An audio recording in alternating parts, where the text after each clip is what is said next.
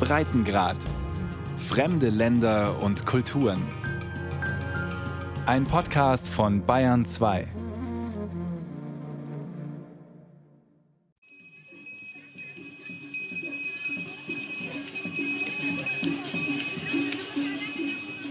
Indonesien, Bali, Insel der Götter. Das ganze Dorf Sidemen ist auf den Beinen. Die große Zeremonie steht an. Die Bewohner strömen zum Tempel. Die Frauen tragen die traditionelle Spitzenbluse und bunte Schärpe, geflochtene Körbchen mit Opfergaben auf dem Kopf und Maske im Gesicht. Die Männer mit den festlichen Wickelröcken und Kopfputz ebenfalls mit Maske. Aufgeregte Kinder begleiten die Prozession.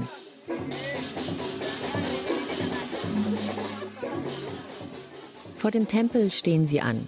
Eigentlich sollen alle Abstand halten und nur 20 Menschen gleichzeitig dürfen in den Tempel hinein. Aber das mit dem Abstand ist schwer einzuhalten. Die Menschen sind zu froh, dass die Stimmung wieder etwas besser ist. Kadek Adita Pramayana erzählt. So now the situation in Bali it's getting better. Es ist besser als vorher, denn die Insel ist wieder für Tourismus geöffnet und einige Touristen aus dem Inland machen Urlaub auf Bali. Vorher war alles geschlossen, alle Touristenattraktionen, die Hotels, Restaurants, alles zu. Und die Regierung hat die lokale Bevölkerung angewiesen, zu Hause zu bleiben. Hotel closed, restaurant. The government advised local people to stay home. Kadek arbeitet als selbstständiger Tourguide. Geld war nie ein Problem für ihn, für seine Freunde und Bekannten denn Touristen kamen immer nach Bali. Auch nach dem Bombenattentat von 2002 kamen sie wieder, auch nach dem Ausbruch des Vulkan Agung. Aber so schlimm war es noch nie. Before the corona arrived, everybody worked Bevor das Coronavirus kam, hatten alle Arbeit, alle hatten Geld, alle schienen glücklich zu sein und machten sich keine Sorgen über Geld, bis die Pandemie kam. Seitdem sprechen alle nur über ihre Probleme. Ich habe kein Geld, ich habe keinen Job und die Menschen haben Angst, dass sie den Bankkredit nicht bedienen können und dass die Bank ihnen ihr Moped oder ihr Auto wegnimmt. Afraid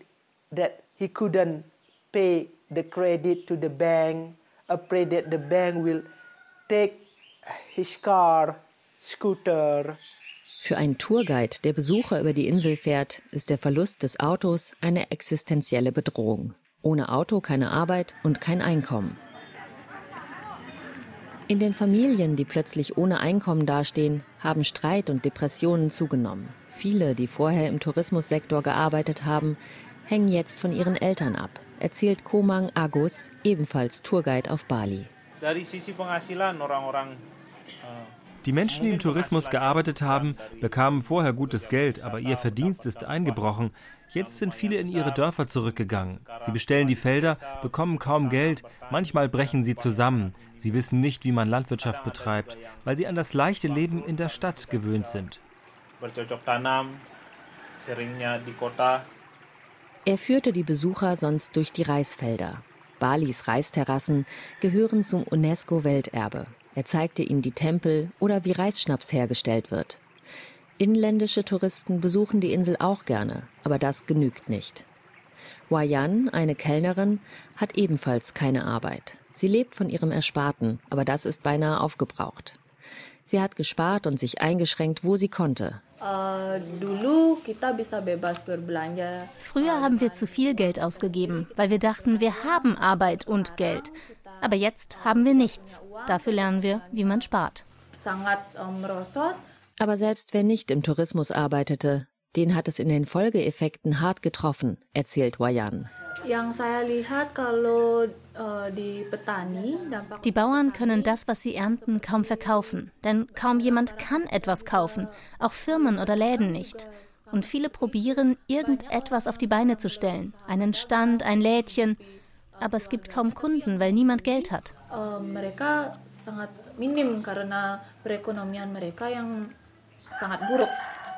Der Tourismus macht mehr als die Hälfte von Balis Bruttoinlandsprodukt aus.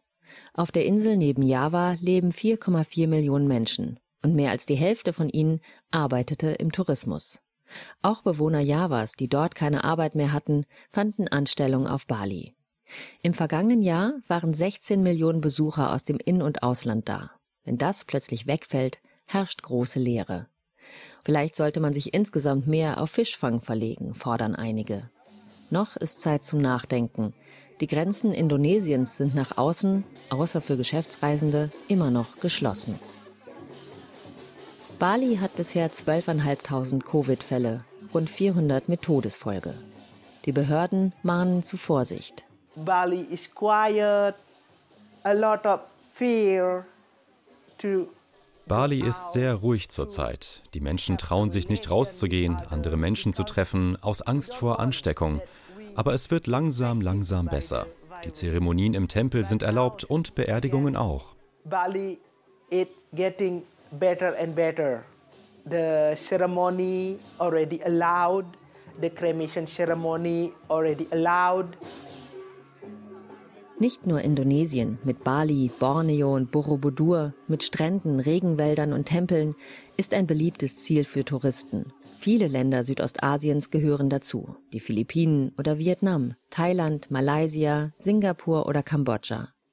Türkisblaues Meer, versteckte Buchten, Tauchreviere oder Dschungelpfade, günstige Preise und große Gastfreundschaft. Das alles in angenehmem Klima, vor allem während des europäischen Winters, lockte Millionen Besucher an. Nach Angaben der Welttourismusorganisation waren 2019 137 Millionen Touristen in Südostasien und sie brachten 380 Milliarden US-Dollar in die Region. Dazu kommen noch Touristikkonzerne und Investoren aus dem Ausland, die ihr Geld in Hotels und Restaurants stecken. Doch eine zu große Abhängigkeit kann fatal sein. Dann bekommt eine Pandemie noch eine andere, zerstörerische wirtschaftliche Dimension. Obwohl viele Länder Südostasiens die gesundheitliche Bedrohung durch das neuartige Coronavirus viel schneller als der Westen in den Griff bekommen haben, so bleiben ihre Grenzen doch geschlossen und der Tourismus liegt da nieder.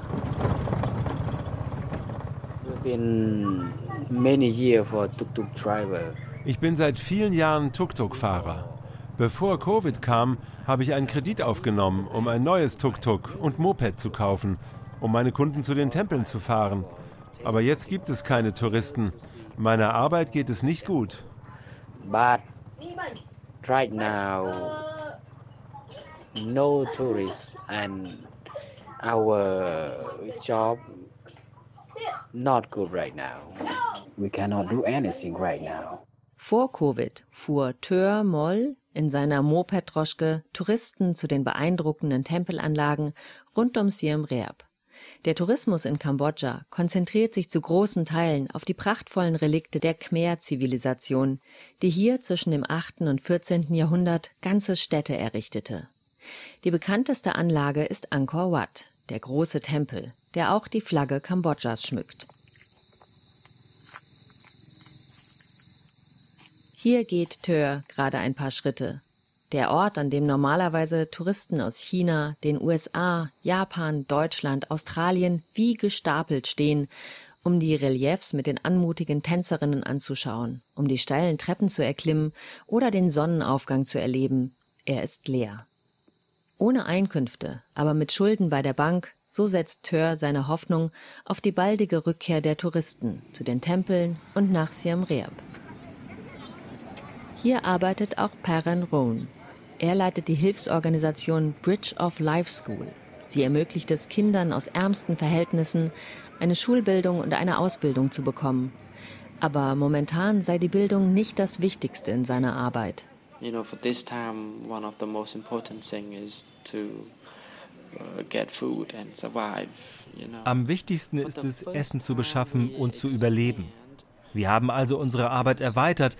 Wir helfen den Menschen in den schwimmenden Dörfern auf dem Tonle Sap-See, dem größten See Asiens. Sie sind am härtesten getroffen, denn ohne Touristen können sie keine Touren anbieten. Außerdem machen große Dürren dem See und den Flüssen zu schaffen. Wir haben bisher mit Hilfe unserer Spender 15 Tonnen Reis verteilt, dazu noch Fisch, Salz und Pflanzenöl zum Kochen, damit sie wenigstens überleben können. And so to resident it provides some Viele Kambodschaner hatten schon vor der Corona-Krise Mikrokredite aufgenommen, und zwar im Schnitt in einer Höhe von 4000 US-Dollar. Zum Teil nehmen die oft unseriösen privaten Kreditgeber 20 Prozent Zinsen. Das Pro-Kopf-Einkommen in Kambodscha liegt bei 1500 Dollar pro Jahr. Das heißt, momentan stürzen Millionen arbeitsloser Kambodschaner in eine Schuldenkrise. Wir bekommen keine Unterstützung von der Regierung, keine Kredite, keine Essensgutscheine. Wir haben fast nichts, nur Hilfsorganisationen wie unsere Bridge of Life School. Aber wir können mit dem großen Bedarf kaum noch klarkommen. Die meisten Leute, die im Tourismus gearbeitet haben, sind aufs Land zurückgekehrt. Vielleicht zu ihren Großeltern, da ist das Leben billiger. Sie können Reis anpflanzen oder fischen, einfach nur um zu überleben.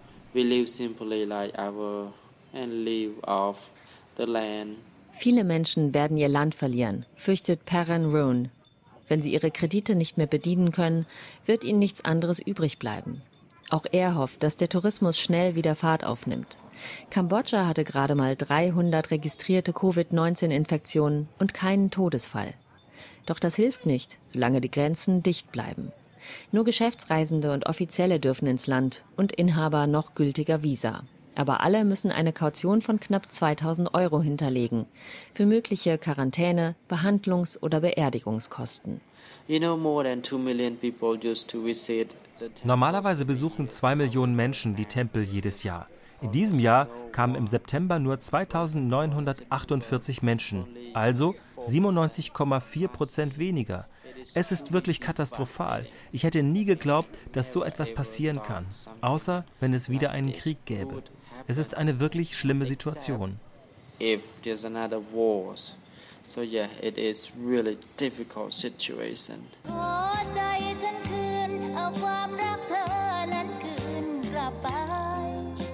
ไม่ขอใช้ของรวมใครแค่ขาดเธอไป Aus den Karaoke-Bars der thailändischen Hauptstadt tönt Gesang, knallige Popsongs oder Schmachtfetzen.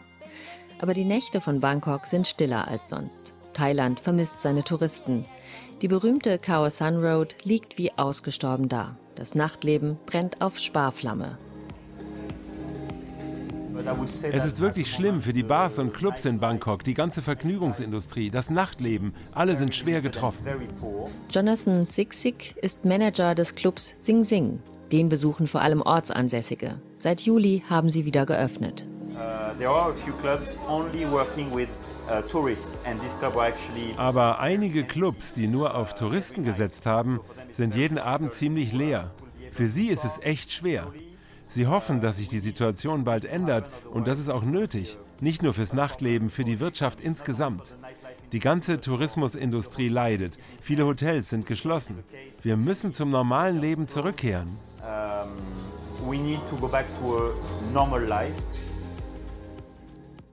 Bangkoks vibrierendes Nachtleben. Dazu die Strände von Phuket, Krabi oder Koh Samui. Das umwerfende Essen und die famose Gastfreundschaft der Thailänder. Thailand war immer ein unheimlich starker Magnet für Besucher, vom jungen Rucksackreisenden bis zur betuchten Lady. Und umgekehrt war der Tourismus immer eine sichere Bank für das südostasiatische Land. Covid hat uns eine Lektion erteilt. Vorher konnten wir einfach da sitzen und die Touristen strömten zuverlässig herbei. Erzählt Chayrat Traratanacharaporn, Präsident der thailändischen Tourismusvereinigung. In unserer jüngsten Vergangenheit hat die Regierung immer den Schwerpunkt auf den Tourismus gelegt, als wichtigsten Mechanismus für die thailändische Wirtschaft. Er macht 20 Prozent unseres Bruttoinlandsproduktes aus. Und man hat erwartet, dass er von Jahr zu Jahr weiter wächst. In den vergangenen 20 Jahren hat der Tourismus um 10 Prozent zugenommen. ตกทุกปีเลยนะตั้งแต่20ปีที่แล้วผ่านมา nach einem sensationellen Jahr 2019 waren die Hoffnungen für 2020 auf weiteres Wachstum groß. Chairat Trairatanachaраporn zählt die nüchternen Zahlen auf. Die Einnahmen aus dem Tourismus betrugen 2019 etwa 55 Milliarden Euro von 49 Millionen Touristen. In diesem Jahr mit Covid-19 hatten wir im ersten Quartal drei Millionen Touristen, im zweiten Quartal null, im dritten Quartal null und im letzten auch null. ไตรมาสที่สามก็ยังศูนย์สุดท้ายก็ยังศูนย์ Thailands Wirtschaft wird 2020 um 8 Prozent einbrechen, so schätzt die Asiatische Entwicklungsbank. Auf dem Land zeigt sich das deutlich. Elefanten, die sonst in Gehegen und Tierheimen als Attraktionen bewundert werden, starben. Ohne Touristen bekommen sie nur wenig Futter. In einigen Fällen wurden sie bereits als Arbeitselefanten in die Forstindustrie geschickt. In kleinen Küstenorten sind die Touristenboote für lange Zeit festgemacht. Hier haben Privatleute wie die Anwältin Intira Kuntawisab Hilfe organisiert. Sie hat im April angefangen, Spenden zu sammeln und bringt jetzt Reis, Eier und Dosenfisch in die Dörfer, wie sie der Deutschen Welle erzählte.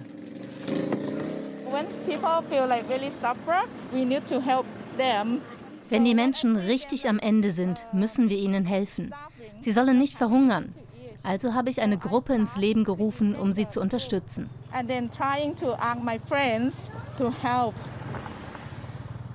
50 Familien versorgt sie inzwischen, denn der Staat könne nicht allen helfen. Die Bevölkerung Thailands leidet am fehlenden Tourismus. Viele gehen auch deshalb auf die Straße, um gegen die Regierung zu protestieren. Sie lasse sie im Wirtschaftseinbruch allein. Thailand hatte bislang nur 3600 nachgewiesene Covid-19-Infektionen. 60 Menschen starben an der Krankheit. Mit strengen Lockdowns, Maskenpflicht und Abstandskontrollen ist das Land der Pandemie entgegengetreten. Chairat Triratanath Jadaporn meint, das hat gezeigt, dass Thailand sicherer ist als andere Länder und das ist unsere Stärke. Wenn die Dinge sich also wieder normalisieren, dann wird die Sicherheit ein weiterer Grund für Touristen sein, Thailand zu wählen. จุดแข็งตรงนี้จะสามารถทำให้นักนักท่องเที่ยวเลือกเดินทางเข้าประเทศไทยมากขึ้นอันนี้แน่นอนที่สุดนะฮะ Der Tourismus-Slogan Amazing Thailand, also erstaunliches Thailand, mit dem das Land seit einigen Jahren wirbt, soll ersetzt werden durch Amazing Trusted Thailand. Thailand erstaunlich und zuverlässig. Die Tänzerinnen vor dem berühmten Erawan-Schrein sind die beste Illustration dafür. Sie tragen nicht nur reich verzierte, pagodenförmige Kopfbedeckungen, sondern auch Plastikvisiere vorm Gesicht. Erstaunlich und zuverlässig. Die Besucher stehen schon in den Startlöchern, erzählt der Tourismusvertreter. Europäische Touristen warten darauf, nach Thailand kommen zu dürfen. Diejenigen, die der Pandemie und dem Winter entfliehen wollen, auch Besucher aus China, Taiwan, Macau und Hongkong sind ganz erpicht darauf.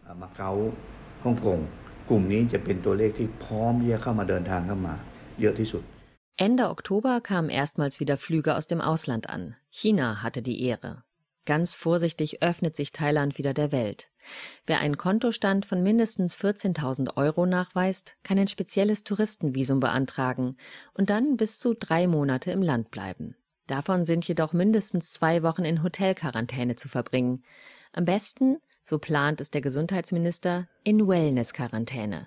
Mit Massagen, Spa-Behandlungen und Golf. Der Changi Airport von Singapur, das Drehkreuz Südostasiens, ist nahezu still. Wo normalerweise tausende Reisende sich selbst, ihre Kinder, Koffer, Gepäckwagen durch die Gegend schieben, in den Schlangen vor dem Abfertigungsschalter stehen oder vor der Passkontrolle, nichts. Sagenhafte 190.000 Passagiere pro Tag sind im vergangenen Jahr hier angekommen, abgeflogen, umgestiegen. Menschen, Gepäck, Fracht wurden in Windeseile umgeschlagen, die Kofferbänder liefen ohne Pause. Jetzt läuft nur Easy Listening. Statt der 1100 Flüge, die hier sonst pro Tag durchgingen, starten jetzt gerade mal 50. Singapur lebt von den Touristen, die während eines Zwischenstopps mehrere Tage im Stadtstaat bleiben, shoppen, essen, die Glitzermetropole entdecken. Zurzeit ist die Stadt leer. Die Wege um die Marina Bay sind verwaist. Die Lichter funkeln unbeobachtet vor sich hin. Es gibt jetzt einen Reisekorridor mit Hongkong. Weitere Länder sollen folgen. Aber damit in der Zwischenzeit sowohl die Tourismusunternehmen als auch die Singapurer selbst etwas zu tun haben, hat der Stadtstaat ein Programm für das Reisen in der eigenen Stadt angeregt. Singapore Rediscover. Unter dem Motto Singapur wiederentdecken gibt es Gutscheine für Restaurants und Hotels. Ein Hit sind die Kreuzfahrten ins Nirgendwo. Ein riesiger Cruise-Liner sticht von Singapur aus für zwei oder drei Nächte in See, ohne irgendwo anzulegen. Buffets, Tanz, Bespaßung inklusiv. Währenddessen nutzt die Tourismusbehörde die Covid-Pause, um die Digitalisierung des Reiseerlebnisses voranzutreiben. Und zwar nicht nur bei Check-in und Zimmereintritt, wie Keith Tan erklärt. Jetzt ist die Zeit dafür, unser Können und unser Geschick in der Digitalisierung zu vertiefen, im kontaktlosen Arbeiten, unsere Fähigkeiten in virtueller Realität. Jetzt ist die Zeit, neue Produkte und Erfahrungen zu entwickeln, die spannend sind für die Besucher der Zukunft.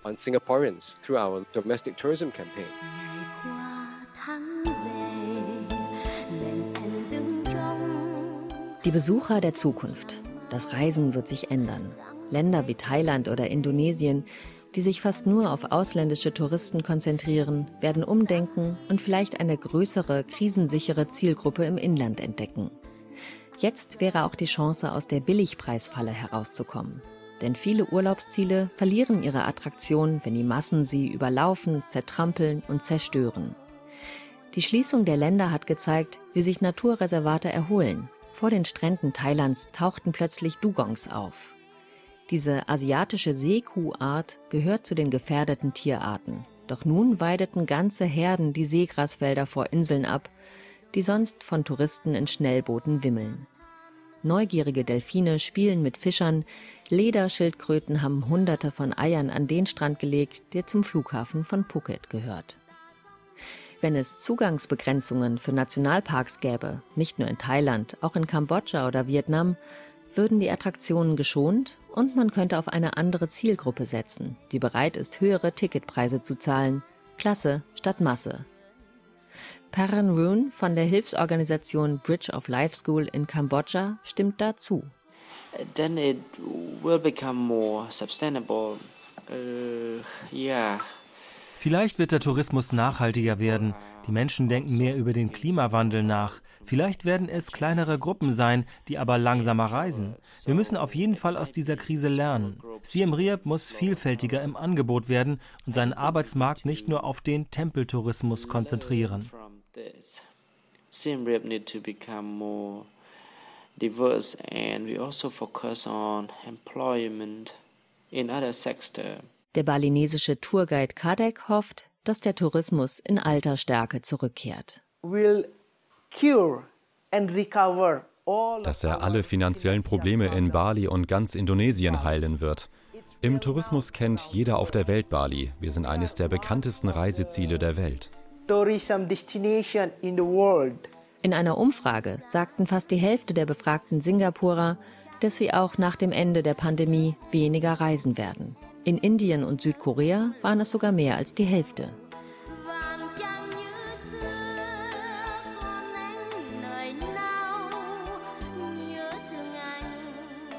Ein winziges Virus hat die Welt verändert. Das Global Village ist kein Dorf mehr, sondern wieder ein riesiger Planet mit sieben Kontinenten und großen Entfernungen dazwischen oft zu groß, um zueinander zu kommen. Ich hoffe, der Tourismus kehrt zurück. Mit dem Segen aller Götter hoffe ich das.